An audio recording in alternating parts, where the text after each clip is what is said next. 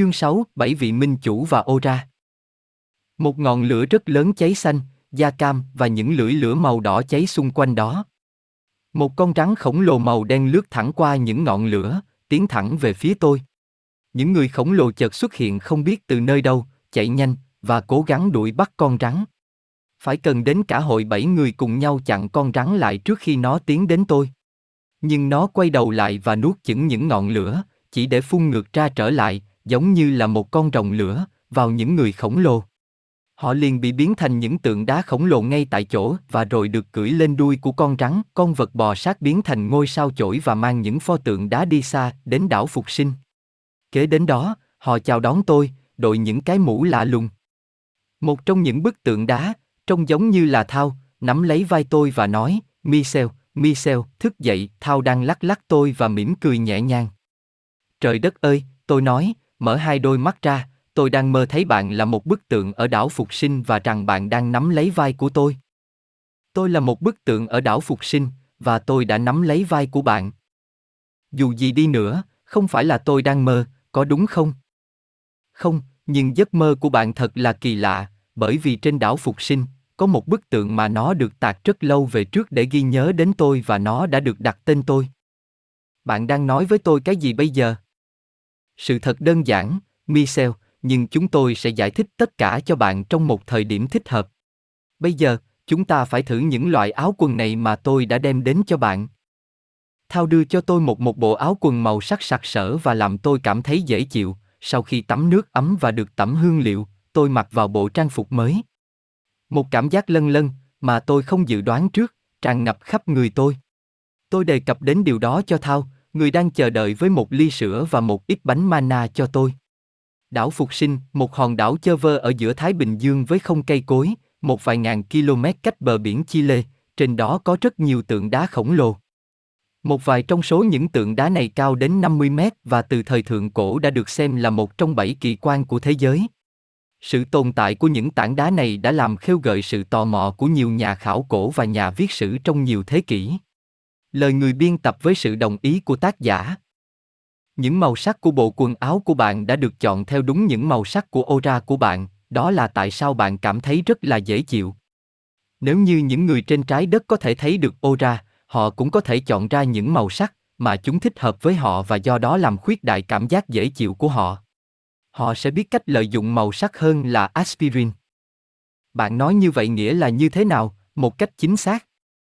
Tôi sẽ cho bạn một ví dụ. Bạn có bao giờ nhớ rằng đã nói với một ai đó, ô, những bộ áo quần này không thích hợp với bạn một chút nào. Anh ta, hay là cô ta, không có biết cách ăn mặc. Đúng, khá là thường xuyên, thật sự là như vậy. Vậy đó, trong những trường hợp đó, những người này đơn giản là đã chọn áo quần của họ kém khéo léo hơn là những người khác, hoặc là kết hợp chúng ít thành công hơn. Như là bạn nói trong tiếng Pháp, họ du ren hay là va chạm, nhưng nhiều hơn đối với mắt của những người khác hơn là đôi mắt của chính họ.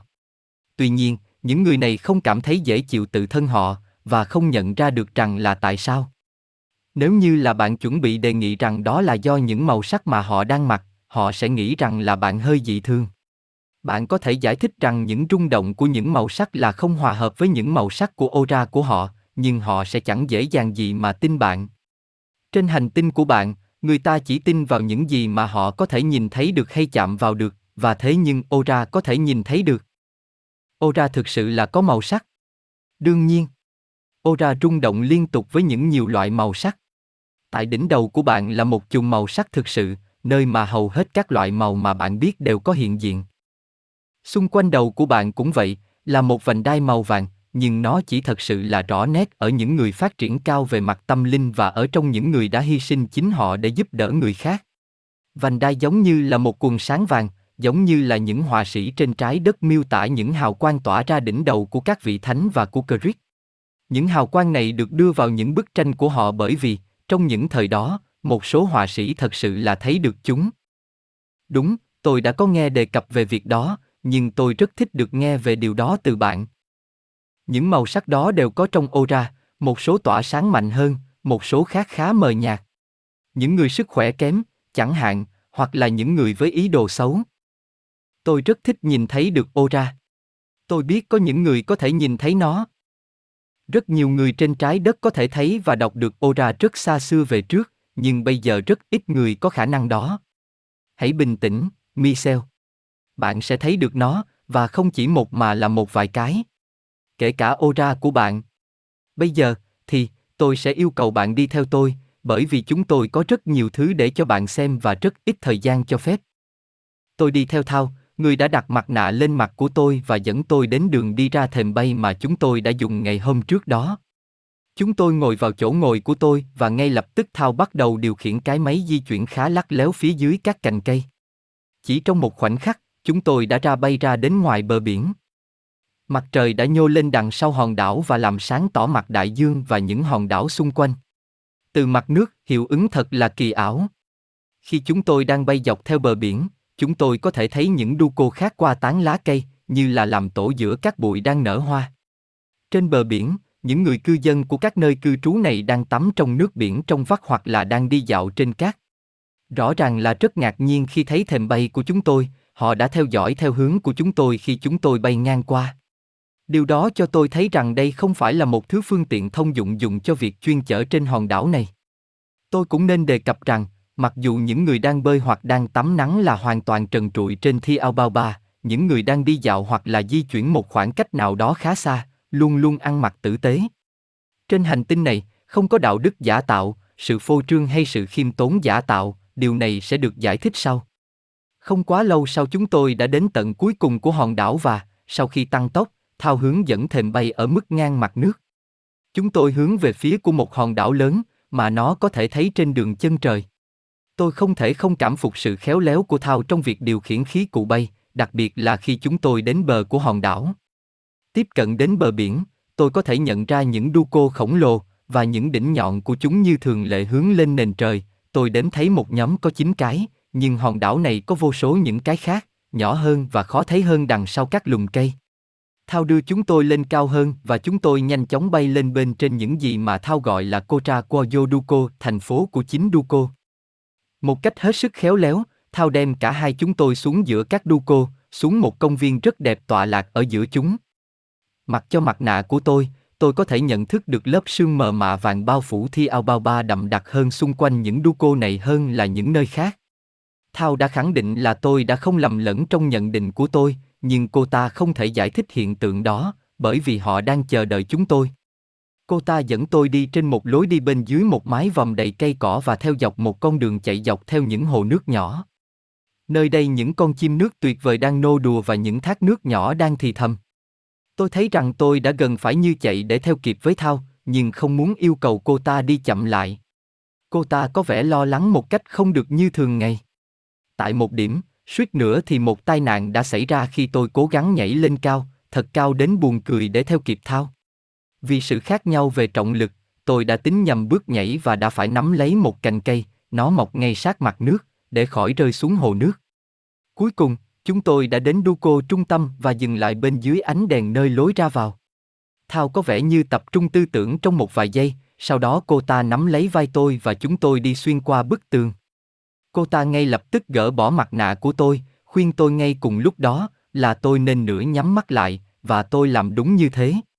Ánh sáng được lọc qua mi mắt dưới của tôi và sau một thời gian, tôi đã có thể mở mắt ra một cách bình thường. Tôi phải nói rằng, với độ sáng như thế này, vàng chói chang hơn là trong Duco của tôi, là cực kỳ không thoải mái lúc ban đầu. Tôi tò mò nhất là lúc này, đặc biệt là vì Thao, bình thường rất là thoải mái và không dùng đến nghi thức nào trong giao tiếp hàng ngày với mọi người, có vẻ thay đổi đột ngột trong cách hành xử. Tại sao? Cái Duco này phải đến 100 mét về đường kính. Chúng tôi đi trực tiếp về hướng, dù là hơi chậm hơn một tí, đến trung tâm, nơi có 7 cái ghế, tất cả đều đã có người ngồi, được sắp xếp theo hình nửa vòng tròn. Những người đang ngồi đó như đã hóa thành đá và, ban đầu, tôi nghĩ rằng họ là những pho tượng. Về dáng người họ giống như Thao, dù cho tóc của họ dài hơn và nét mặt của họ có vẻ nghiêm nghị hơn, làm cho họ có không khí của người cao tuổi hơn. Những đôi mắt của họ có vẻ như tỏa sáng từ bên trong, làm tôi ít nhiều trở nên bối rối. Điều đập vào mắt tôi nhiều nhất là lớp sương mù mạ vàng, mạnh hơn cả ở nơi này hơn là ở bên ngoài, và có vẻ như là tập trung trong những hào quang xung quanh đầu của họ. Từ lúc 15 tuổi, tôi đã không nhớ rằng là mình đã từng sợ hãi một người khác cả. mặc cho sự vĩ đại của địa vị người đó, mặc cho là ông ta hay bà ta là một người quan trọng như thế nào, hoặc là họ nghĩ như thế, tôi không bao giờ bị đe dọa bởi địa vị, cũng như tôi chẳng bao giờ có sự e ngại về việc nói lên ý kiến của mình trước một người nào khác. Đối với tôi, tổng thống của một nước cũng chỉ là một con người và nó làm tôi cảm thấy buồn cười khi người ta xem họ như là những nhân vật rất quan trọng. Tôi đề cập đến điều này để làm rõ rằng tôi không bị gây ấn tượng chỉ bằng địa vị, xã hội. Trong Duco này, tất cả điều đó đã thay đổi.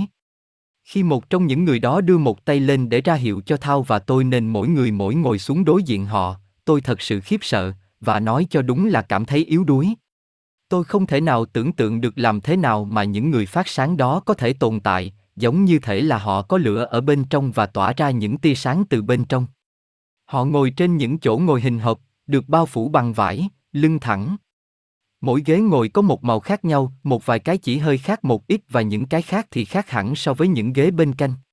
Những bộ áo quần họ đang mặc cũng vậy, khác nhau về màu sắc, hòa hợp hoàn toàn với người mặc nó.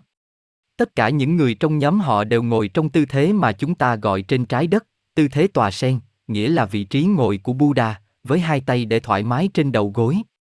Như là tôi đã đề cập trước đó, họ làm thành một nửa vòng tròn và, bởi vì có tất cả 7 người trong họ, tôi suy luận rằng là người ngồi ở trung tâm phải là nhân vật chính, với 3 người phụ tá ở mỗi bên. Dĩ nhiên, vào thời điểm đó, tôi đã quá hồi hộp để ý đến những chi tiết đó. Nó chỉ xảy đến với tôi sau này. Chính nhân vật trung tâm là người đã nói chuyện với tôi, trong một âm thanh thật là du dương và cùng một lúc, rất là độc đoán. Tôi rất là sửng sốt bởi điều đó, đặc biệt là ông ta nói bằng tiếng Pháp rất chuẩn. Bạn được chào đón giữa chúng tôi, Michel. Mong là Thượng Đế sẽ giúp đỡ và khai sáng bạn, những người khác cùng lặp lại, mong là Thượng Đế sẽ khai sáng bạn. Ông ta bắt đầu tự nâng một cách nhẹ nhàng lên trên ghế ngồi của ông ta, vẫn trong tư thế hoa sen, và trôi về phía tôi. Điều này không hoàn toàn làm tôi ngạc nhiên bởi vì Thao trước đó đã biểu diễn kỹ thuật khinh công này.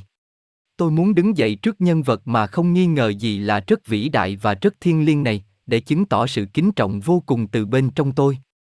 Trong cố gắng để cử động, và tôi thấy rằng tôi không thể, như thể là tôi bị tê liệt nơi chỗ ngồi. Ông ta dừng lại ngay bên trên và phía trước của tôi, đặt cả hai tay của ông ta lên đầu tôi, hai ngón tay cái đặt liền vào nhau trên trán tôi phía trên mũi, đối diện với tuyến yên, và những ngón tay khác đang vào nhau trên đỉnh đầu tôi. Chính là Thao đã miêu tả những chi tiết đó cho tôi sau này, bởi vì vào lúc đó, tôi hoàn toàn bị choáng ngợp bởi cảm giác đó, và những chi tiết không thể nào nhớ được. Trong suốt thời gian mà hai tay của ông ta ở trên đầu tôi, có vẻ như là cơ thể của tôi không còn tồn tại nữa. Một hơi ấm nhẹ nhàng và một hương thơm tinh tế bắt nguồn từ bên trong tôi, tỏa ra dưới dạng sóng và được trộn lẫn với những âm nhạc khẽ đến mức khó có thể nghe được. Đột nhiên, tôi có thể thấy những màu sắc kinh ngạc xung quanh những nhân vật đối diện với tôi và, khi người lãnh đạo quay lại một cách chậm rãi về chỗ ngồi của ông ta, tôi có thể thấy một cùng với nhiều màu phát sáng xung quanh ông ta, những thứ mà tôi đã không thể nhìn thấy trước đó. Màu chủ yếu là một khối lượng lớn màu hồng nhạt bao phủ xung quanh 7 nhân vật, như thể là một đám mây, và những cử động của họ đã làm cho khối màu hồng tuyệt diệu, tỏa sáng đó cũng bao trùm lấy chúng tôi. Khi tôi đã đủ để phục hồi những giác quan của mình và quay về phía Thao, cô ta cũng vậy, được bao phủ bởi những màu sắc tuyệt diệu, dù cho có kém tỏa sáng hơn là những màu sáng xung quanh 7 nhân vật kia. Bạn sẽ để ý rằng, khi nói đến những nhân vật vĩ đại đó, tôi có bản năng dùng ông ta hơn là cô ta. Trong việc giải thích điều này, tôi chỉ có thể đề nghị rằng tính cách của những nhân vật đặc biệt này rất mạnh và tác phong của họ rất oai nghiêm, cho đến nỗi mà tôi nhận ra nhiều nam tính hơn là nữ tính. Tôi không có ý xúc phạm phụ nữ, phản ứng của tôi chỉ là theo bản năng.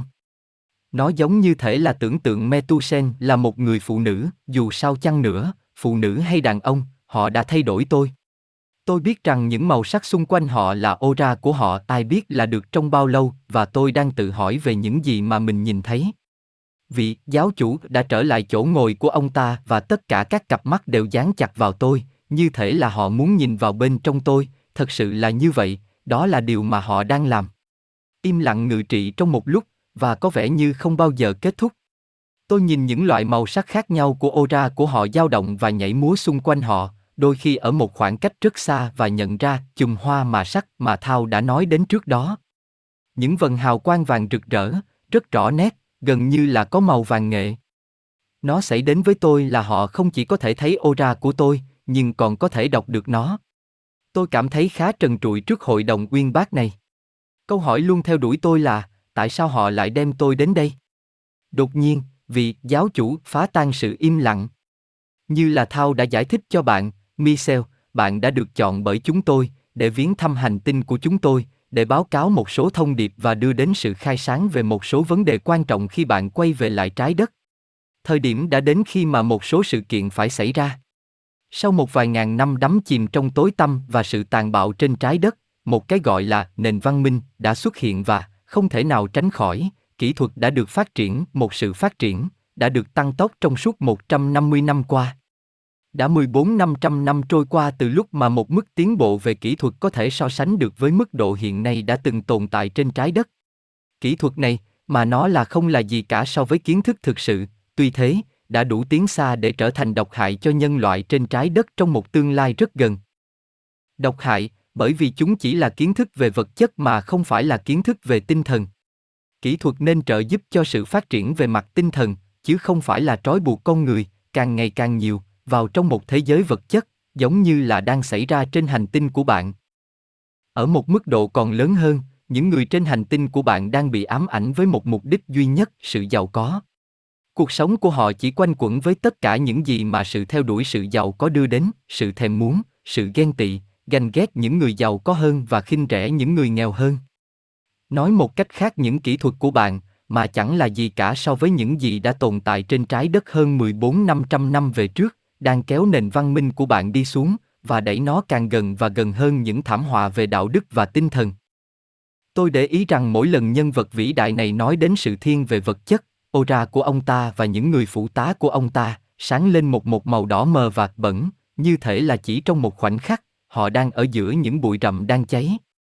Chúng tôi, cư dân của Thiaoouba, được giao nhiệm vụ giúp đỡ, hướng dẫn và đôi khi trừng phạt những cư dân của những hành tinh dưới sự bảo trợ của chúng tôi. Rất may mắn là Thao đã tóm lược lịch sử của trái đất trong suốt cuộc hành trình đến Thiaoouba. Nếu không, có thể là tôi chắc chắn rơi ra khỏi ghế ngồi khi nghe một diễn văn như thế. Tôi nghĩ rằng, ông ta tiếp tục, là bạn đã biết đến ý nghĩa là như thế nào khi chúng tôi nói độc hại cho loài người. Nhiều người trên trái đất tin rằng bom nguyên tử là mối nguy hiểm chính, nhưng nó không phải là như vậy. Nguy hiểm lớn nhất liên quan đến chủ nghĩa vật chất. Con người trên hành tinh của bạn tìm kiếm tiền, với một số người đó là phương tiện để đạt được quyền lực, đối với một số khác đó là phương tiện để mua thuốc phiện, một nguyền rủa khác, nhưng với một số khác, đó là một cách để có hơn những gì mà người hàng xóm đang có. Nếu một người thương nhân làm chủ một cửa hàng lớn thì ông ta muốn một cái thứ hai, rồi một cái thứ ba. Nếu anh ta là người điều khiển một vương quốc nhỏ, thì anh ta muốn mở rộng nó. Nếu một người đàn ông bình thường làm chủ một cái nhà trong đó anh ta có thể sống hạnh phúc với gia đình anh ta, thì anh ta lại muốn một cái nhà to hơn hay là làm chủ một cái thứ hai, rồi đến cái thứ ba. Tại sao có sự điên rồ này? Vả lại, người nào cũng sẽ chết và sẽ phải bỏ lại tất cả những gì mà ông ta đã tích trữ được. Có thể là con cái của ông ta sẽ ăn tiêu hoang phí những tài sản được kế thừa và rồi cháu của ông ta sẽ sống trong nghèo khó. Toàn cuộc đời của ông ta sẽ phải bận rộn với những lo toan chỉ thuần về vật chất, với không đủ thời gian cho phép để lo về những vấn đề về mặt tâm linh. Những người khác dùng tiền để đổi lấy các thứ thuốc kích thích để đạt đến một thiên đường giả tạo và những người này sẽ phải trả giá nhiều hơn những người khác. Tôi thấy rằng, ông ta tiếp tục nói. Tôi đã đi quá nhanh và bạn không theo kịp tôi, Michel. Bạn đáng lẽ là có thể theo kịp, bởi vì Thao đã khai tâm cho sự giáo dục của bạn về những vấn đề này trong suốt cuộc hành trình đến đây. Tôi cảm thấy xấu hổ, gần giống như là khi bị khiển trách bởi một giáo viên tại trường học, sự khác biệt duy nhất là, ở đây tôi không thể nào lừa dối bằng cách nói rằng tôi đã hiểu khi mà sự thật không phải là như vậy. Ông ta có thể đọc lấy ý nghĩ của tôi như là một cuốn sách mở. Ông ta hạ cố và mỉm cười với tôi và aura của ông ta, đang cháy rực như một ngọn lửa, trở lại những màu sắc trước đó. Bây giờ, một lần và mãi mãi, chúng tôi sẽ dạy cho bạn và cung cấp cho bạn những gì mà người Pháp gọi là chìa khóa của sự bí ẩn. Như là bạn đã nghe, ngay từ buổi đầu tiên chỉ có một mình Thượng Đế và Ngài đã tạo ra, bởi lực vô cùng tận của Ngài, tất cả những gì tồn tại về vật chất. Ngài đã tạo ra những hành tinh, những mặt trời, cây cỏ, động vật, với một mục đích duy nhất trong trí, để thỏa mãn nhu cầu về tâm linh của Ngài. Điều đó rất là hợp lý bởi vì ngài chỉ thuần túy là tâm linh. Tôi đã thấy rằng là bạn đang tự hỏi tại sao lại có nhu cầu để tạo ra thế giới vật chất để đạt đến sự thỏa mãn về mặt tâm linh. Tôi đưa ra điều này bằng một giải thích, đấng tạo hóa đã đi tìm những kinh nghiệm về tâm linh thông qua một thế giới vật chất. Tôi thấy là bạn vẫn có vẻ khó khăn trong việc hiểu ra điều này, nhưng bạn đang có tiến bộ. Để có thể có những kinh nghiệm này, ngài muốn sự hiện thân của một phần rất nhỏ linh hồn của ngài trong một thực thể vật chất. Để làm điều này, ngài đã gọi đến lực thứ tư, lực mà Thao đã chưa nói đến, và lực này chỉ liên quan đến tâm linh. Trong lĩnh vực này, luật vũ trụ cũng được áp dụng. Bạn chắc chắn là biết đến mẫu hình của vũ trụ đã quy định rằng 9 hành tinh xoay quanh mặt trời của chúng. Cũng là theo mẫu hình đó, những mặt trời lại xoay quanh một mặt trời khác, mà nó là trung tâm của 9 mặt trời như vậy, và cùng 9 hành tinh của nó. Và như vậy điều đó tiếp tục, cho ngay đến trung tâm của vũ trụ, từ nơi đó vụ nổ được nhắc đến bởi người Anh như là Big Bang, bắt nguồn. Không cần phải nói, một số tai nạn xảy ra và một đôi khi một hành tinh sẽ biến mất trong một hệ mặt trời, nhưng một thời gian sau đó, hệ mặt trời sẽ quay lại và một lần nữa lại dựa trên cấu trúc theo con số 9. Lực thứ tư có một vai trò rất quan trọng phải thực hiện, nó phải đem đến tất cả thu hoạch mà Thượng Đế đã tưởng tượng ra. Do vậy nó chèn vào một phần cực kỳ nhỏ bé của Thượng Đế ở trong cơ thể của con người. Cái này bao gồm những gì mà bạn gọi là cơ thể astro, thiên thể, tạo ra một phần chính của tinh túy của con người và bao gồm một phần chính của một bề trên, higher cell, mà đôi lúc còn được gọi là phần vía, overcell. Bề trên của một con người là, nói một cách khác, là một thực thể gửi xuống một phần chính của chính nó vào trong một con người, trở thành cơ thể astro của người đó. Những cơ thể sống khác được chiếm chỗ, một cách tương tự, bởi những phần chính khác của cùng bề trên đó, và thế nhưng mỗi phần vẫn là một phần trong toàn thể của thực thể trung tâm. Lên xa thêm nữa, bề trên này là một phần chính của một bề trên có bậc cao hơn, và đến lượt nó lại là một phần chính của một bề trên có bậc cao hơn. Quá trình này tiếp tục xa cho đến nguồn, và cho phép sự tinh lọc có quy mô rất lớn của các kinh nghiệm về tâm linh được yêu cầu bởi Thượng Đế. Bạn không được nghĩ rằng là những bề trên ở mức độ thứ nhất là không quan trọng so với những cái khác. Nó vận hành ở mức độ thấp, nhưng tuy thế cực kỳ mạnh và quan trọng. Nó có thể chữa được bệnh tật và có thể đến mức làm cho người chết sống dậy.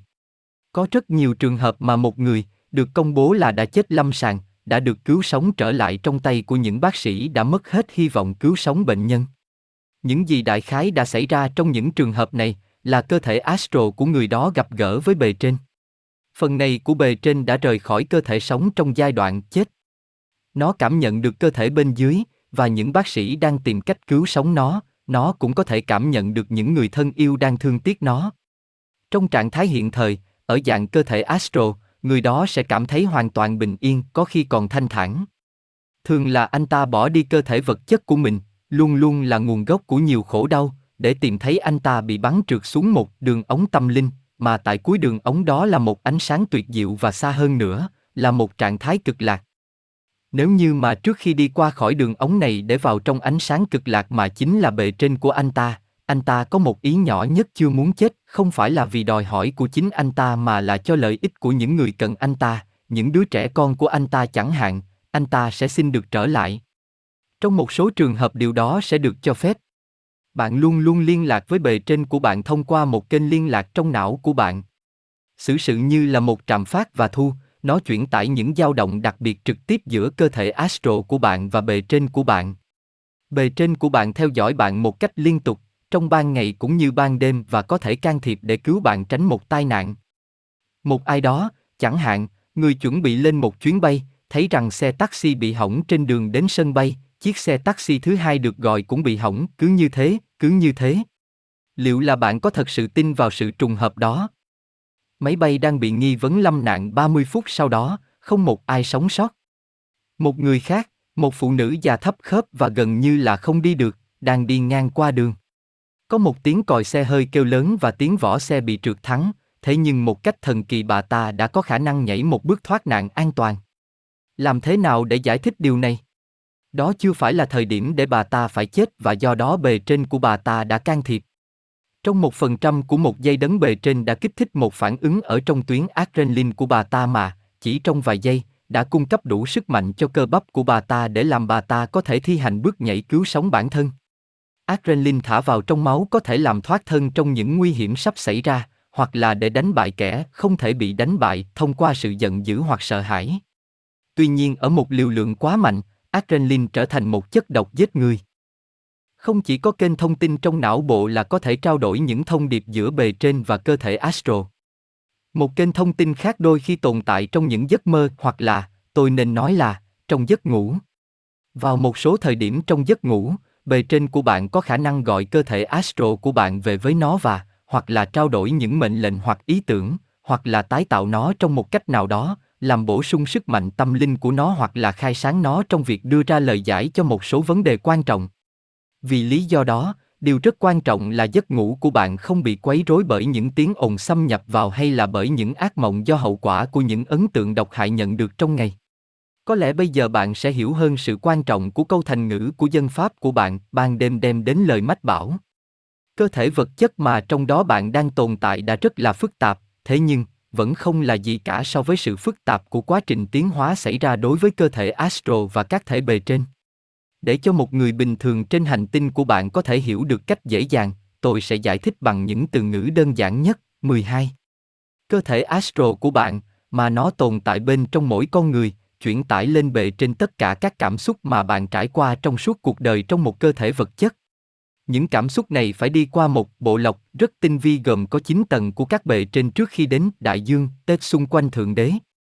Nếu những cảm xúc này chỉ đơn thuần dựa trên những gì liên quan đến vật chất, những bề trên sẽ gặp cực kỳ nhiều khó khăn trong việc tinh lọc chúng, giống y như là cái lọc nước bị tắt đi nhanh hơn nếu nó phải tinh lọc nước bẩn hơn là nếu nước đã sạch sẽ rồi. Nếu như, trải qua vô số kinh nghiệm mà bạn đã có trong cuộc đời, bạn đã đảm bảo rằng cơ thể astral của bạn có lợi về mặt tâm linh, nó sẽ đạt được thêm nhiều và nhiều hơn những hiểu biết về mặt tâm linh. Theo thời gian, và đó có thể từ 500 hay là lên đến 15,000 năm của trái đất, bậc bề trên của bạn sẽ không còn có gì nữa để thanh lọc. Phần này của bề trên, đang hiện thân trong cơ thể astral của Michel sẽ rất tiến bộ về mặt tâm linh, và nó sẽ tiến lên một giai đoạn kế tiếp nơi mà nó sẽ phải đương đầu trực tiếp với một bề trên ở bậc cao hơn. Chúng ta có thể so sánh quá trình này với một bộ thanh lọc gồm có 9 tầng, có dụng ý làm sạch nước chảy qua 9 thành phần. Tại điểm cuối của tầng 1 của nguyên cả quá trình, 1 tầng sẽ phải hoàn toàn tiêu tan, với 8 tầng còn lại. Dĩ nhiên, để cho những thông tin này dễ hiểu hơn, tôi phải hình tượng hóa rất nhiều. Cơ thể astral sau đó sẽ hoàn thành chu kỳ của nó với bậc bề trên của tầng thứ nhất và sẽ tự tách rời nó ra khỏi bề trên thứ nhất để nhập vào bề trên của tầng thứ hai. Toàn bộ quá trình sẽ được lặp lại. Cũng tương tự như vậy, cơ thể astral sẽ đủ tiến bộ về mặt tâm linh để qua đến một hành tinh cũng phải ở tầng mức kế tiếp. Tôi thấy rằng là bạn không theo kịp tôi và tôi lo lắng không biết là bạn sẽ hiểu tất cả một cách tuyệt đối, những gì mà tôi đang giải thích cho bạn. Trong trí tuệ của Ngài, Thượng Đế, bởi phương tiện của lực thứ tư, đã tạo ra 9 tầng của các hành tinh. Hiện tại, bạn đang ở trên hành tinh Thiaoouba mà nó là thuộc tầng thứ 9. Nghĩa là, tại đỉnh của thứ bậc đó. Trái đất là một hành tinh ở tầng thứ nhất và do đó đang ở đáy của thứ bậc. Điều đó có nghĩa là gì? Hành tinh trái đất có thể so sánh như là một vườn trẻ với nhấn mạnh trong việc dạy dỗ những giá trị xã hội cơ bản. Một hành tinh thuộc tầng thứ hai do vậy sẽ tương ứng với trường tiểu học nơi mà những giá trị cao hơn được giảng dạy. Trong cả hai trường học đó, sự hướng dẫn của người lớn là điều bắt buộc. Tầng thứ ba cũng như là trường trung học nơi mà một nền tảng của các giá trị cho phép những khám phá xa hơn. Kế tiếp, bạn sẽ đi đến trường đại học, nơi mà bạn được đối xử như là một người lớn, bởi vì bạn không chỉ phải đạt được một khối lượng kiến thức nào đó, mà bạn phải còn bắt đầu nhận những trách nhiệm về dân sự. Đây là kiểu mẫu của tiến bộ xảy ra với 9 thứ bậc của các hành tinh. Bạn càng tiến bộ bao nhiêu về mặt tâm linh, bạn càng có lợi trên một hành tinh cấp cao hơn, bởi một môi trường và một cách sống nói chung là cao cấp hơn. Ngay cả cách kiếm lấy thức ăn cũng dễ dàng hơn, và lần lượt, làm đơn giản hóa quá trình tổ chức cuộc sống của bạn, kết quả là một sự phát triển về tâm linh có hiệu quả hơn. Trên những hành tinh ở bậc cao hơn, chính tự nhiên sẽ tham gia vào việc giúp đỡ học trò và, đến khi bạn đạt đến các hành tinh ở tầng thứ 6, 7, 8 và 9, không chỉ cơ thể astral của bạn đã tiến bộ cao, cơ thể vật chất của bạn cũng đã hưởng lợi từ sự phát triển của bạn. Chúng tôi biết là bạn đã có những ấn tượng tốt về những gì mà bạn đã thấy trên hành tinh của chúng tôi. Càng thấy nhiều, bạn sẽ càng hiểu rõ giá trị của những gì mà trên trái đất bạn gọi là thiên đường. Và thế nhưng, khi so sánh với hạnh phúc thật sự, khi bạn đã trở thành một linh hồn thuần túy, nó chẳng là gì cả. Tôi phải cẩn thận không làm cho những giải thích này quá dài dòng, bởi vì bạn phải báo cáo lại nó từng từ một, không thay đổi điều gì cả trong một cuốn sách mà bạn sẽ viết. Điều tuyệt đối quan trọng là bạn không được phép để cho ý kiến cá nhân can thiệp vào. Không, đừng trở nên hồi hộp, Thao sẽ giúp bạn với những chi tiết khi mà thời điểm bắt đầu viết sách đến. Từ hành tinh này, có thể hoặc là vẫn ở trong một cơ thể vật chất hay là hòa nhập chung vào với Thượng Đế trong dạng Es. Khi những lời này được thốt lên, aura bao phủ xung quanh vị giáo chủ sáng rực lên hơn bao giờ hết, và tôi rất ngạc nhiên khi thấy ông ta gần như là biến mất trong màn sương vàng chói, chỉ xuất hiện trở lại một giây sau đó. Bạn đã hiểu ra rằng cơ thể astro là một cơ thể sống cùng trong cơ thể vật chất của bạn để ghi nhớ lại và ghi chép lại tất cả hiểu biết đạt được trong suốt quá trình của nhiều kiếp sống. Nó chỉ có thể làm giàu về mặt tâm linh, không phải về mặt vật chất. Cơ thể vật chất chỉ đơn thuần là một phương tiện, trong đa số trường hợp chúng ta vứt bỏ đi khi chúng ta chết. Tôi sẽ minh họa thêm, bởi vì tôi thấy rằng là trong đa số trường hợp đã làm cho bạn bối rối.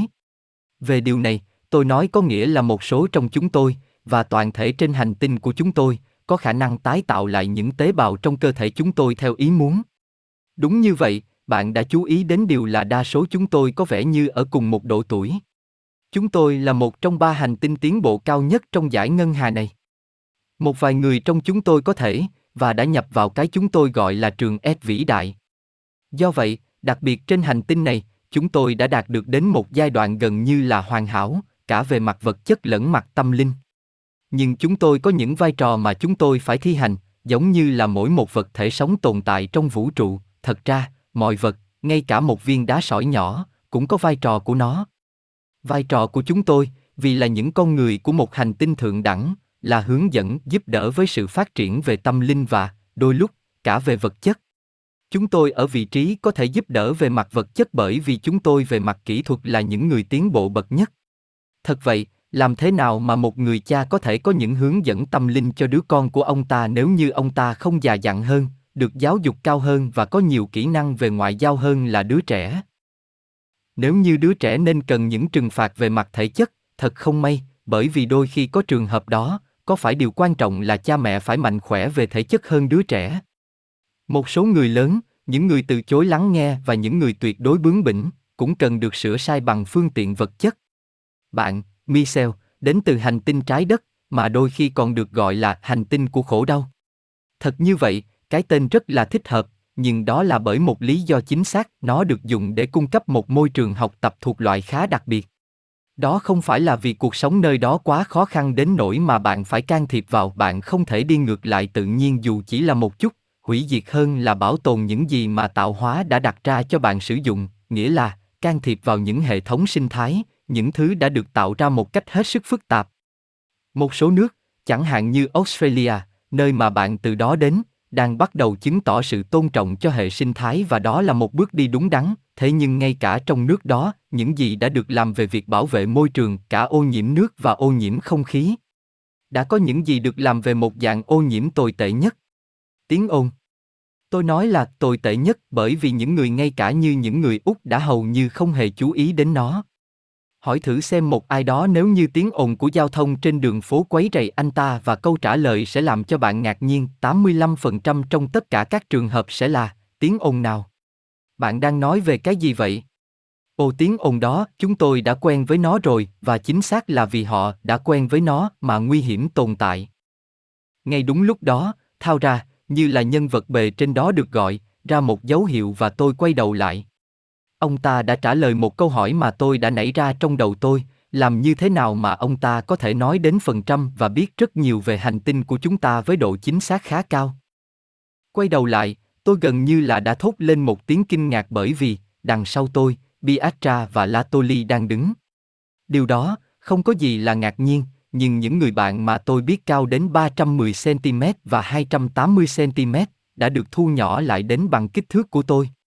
Miệng tôi chắc là đã há hốc ra, bởi vì thao ra mỉm cười. Bạn có hiểu không, là đôi lúc, và rất thường xuyên trong thời gian này, một vài người của chúng tôi đang sống giữa những con người của bạn trên trái đất. Và đó là câu trả lời của tôi cho câu hỏi của bạn. Để tiếp tục đề tài rất quan trọng về tiếng ồn, nó là một nguy hiểm mà, nếu như không có gì được thi hành, tai họa sẽ là điều chắc chắn. Hãy thử lấy ví dụ của một discord. Những người mà đã phơi mình ra những thứ âm nhạc mà thường là được chơi 3 lần to hơn bình thường là đã để cho não bộ của họ và cơ thể sinh lý cũng như cơ thể astral chịu đựng những rung động rất là nguy hiểm. Nếu như là họ có thể thấy được những tác hại mà nó đã gây ra, họ sẽ tránh xa cái discord nhanh hơn là chỗ đang có đám cháy. Nhưng những rung động không chỉ đến từ tiếng ồn, chúng còn đến từ những màu sắc, và thật là đáng ngạc nhiên rằng, trên hành tinh của bạn, những thí nghiệm được tiến hành trong lĩnh vực này đã không được theo đuổi. Những người nhân viên của chúng tôi đã báo cáo một thí nghiệm đặc biệt mà trong đó có một người đàn ông có khả năng nâng lên một trọng lượng nào đó. Người ta thấy rằng, sau khi nhìn chằm chặp vào một màn hình màu hồng, anh ta luôn mất đi 30% sức mạnh. Nền văn minh của bạn đã không chú ý đến những thí nghiệm đó. Thật như vậy, những màu sắc có thể ảnh hưởng to lớn đến hành vi của con người, và thế nhưng, việc điều khiển những ảnh hưởng này đòi hỏi rằng aura của từng cá nhân phải được xét đến. Nếu chẳng hạn, bạn muốn sơn hay dán giấy trong phòng ngủ của bạn với những màu sắc thật sự thích hợp với bạn, bạn phải nhận thức được những màu sắc của một số điểm chính của aura của bạn. Bằng cách phối hợp những màu sắc của những bức tường với những màu sắc của aura của bạn, bạn có thể làm tăng cường sức khỏe và duy trì sức khỏe tốt.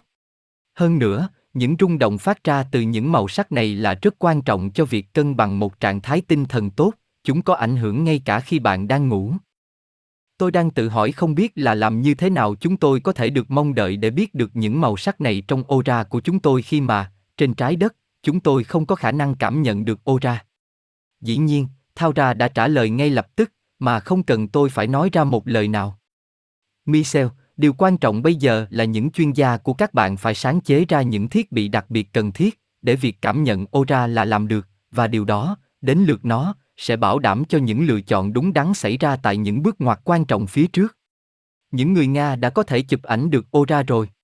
Đó chỉ là bước bắt đầu, nhưng những kết quả đạt được đã cho phép họ chỉ đọc được 2 ký tự đầu tiên của bảng chữ cái, nếu như là so sánh với những gì chúng tôi có khả năng giải mã. Việc đọc được aura để chữa lành cơ thể vật chất không là gì cả so với những gì mà việc đọc aura đó có thể đạt đến cho cơ thể tâm linh, hay là cơ thể sinh lý. Đó là một lĩnh vực của linh hồn mà trên trái đất, những vấn đề lớn nhất của bạn vẫn tồn tại. Tại thời điểm này, tất cả các trách nhiệm đều được quy về cho cơ thể vật chất, nhưng đây là một sai lầm nghiêm trọng. Nếu linh hồn của bạn nghèo nàn, nó sẽ ảnh hưởng đến diện mạo của bạn một cách trực tiếp, nhưng dù gì xảy ra đi nữa, cơ thể vật chất của bạn sẽ hao mòn đi và sẽ chết trong một ngày nào đó, trong khi linh hồn của bạn, là một phần của cơ thể astral của bạn, sẽ không bao giờ chết. Ngược lại, nếu bạn chịu khó tu dưỡng về trí tuệ càng nhiều, bạn càng ít bị nặng gánh bởi cơ thể vật chất của bạn và bạn sẽ nhanh chóng hơn trong việc thăng tiến qua những chu kỳ của nhiều kiếp sống. Chúng tôi có thể mang bạn lên hành tinh của chúng tôi trong cơ thể astral của bạn, nhưng thay vào đó, chúng tôi đã mang bạn lên đây trong cơ thể vật chất, và bởi vì một lý do quan trọng. Tôi thấy rằng là bạn đã hiểu ra lý do của chúng tôi. Điều này làm vui lòng chúng tôi và chúng tôi cảm ơn sự tự nguyện của bạn trong việc giúp đỡ chúng tôi thi hành nhiệm vụ. Vị Thiaoouba ngưng nói và dường như chìm sâu vào suy nghĩ, và cùng một thời gian, dán chặt vào tôi với cặp mắt tỏa sáng của ông ta. Tôi không thể nói rằng là bao nhiêu thời gian đã trôi qua. Tôi biết rằng trạng thái của tôi càng ngày càng trở nên lâng lâng và tôi cảm nhận được rằng aura của 7 nhân vật minh chủ đang thay đổi dần dần. Những màu sắc trở nên rõ ràng hơn ở một số chỗ, mờ đi ở những chỗ khác, trong khi những đường viền ngoài trở nên mơ hồ như sương. Màn sương trở nên vàng hơn và hồng hơn khi nó trải đều ra, rồi làm mờ dần 7 nhân vật. Tôi cảm thấy tay của Thao trên vai tôi. Không, không phải là bạn đang mơ, Michel. Nó rất là thật, cô ta nói rất lớn và, như thể để chứng minh điều đó, cô ta véo vào tôi rất đau, cô ta đã để lại một vết bầm mà nó thể được nhìn thấy trong vài tuần. Tại sao bạn lại làm như thế? Tôi không thể nghĩ được là bạn lại có thể có khả năng thô bạo đến như thế, Thao. Tôi rất lấy làm tiếc, Michel, nhưng đôi lúc những phương tiện lạ được sử dụng. Theory, số nhiều của Thiaoouba, luôn luôn biến mất và đôi lúc xuất hiện trong cùng một phương thức và bạn có thể nghĩ rằng đó chỉ là một phần của một giấc mơ. Tôi đã được giao phó cho nhiệm vụ là bảo đảm cho bạn nhận ra được rằng cái gì là sự thật. Với những lời đó, Thao dẫn tôi xung quanh và tôi đi theo cô ta, khi chúng tôi rời khỏi cũng bằng con đường mà chúng tôi đã đến. Đôi khi chính hành tinh xoay quanh hai mặt trời nhỏ, sao đôi, giải thích của tác giả. Thực thể trung tâm nghĩa là mỗi người trong chúng ta chia sẻ một bề trên với 8 người khác, giải thích bởi tác giả theo yêu cầu của biên tập. Những thứ được biết trên trái đất như là chữa bệnh bằng tâm linh, có thể đạt được với sự giúp đỡ của bề trên của người chữa bệnh, không cần bệnh nhân phải có mặt. Thế nhưng, miễn là được phép của bệnh nhân, người chữa bệnh có thể giúp cho bệnh nhân từ bất kỳ nơi nào trên thế giới. Lời tác giả, đây không phải là trao đổi về năng lượng mà là trao đổi thông tin ở mức độ của các đấng bề trên. Lời biên tập.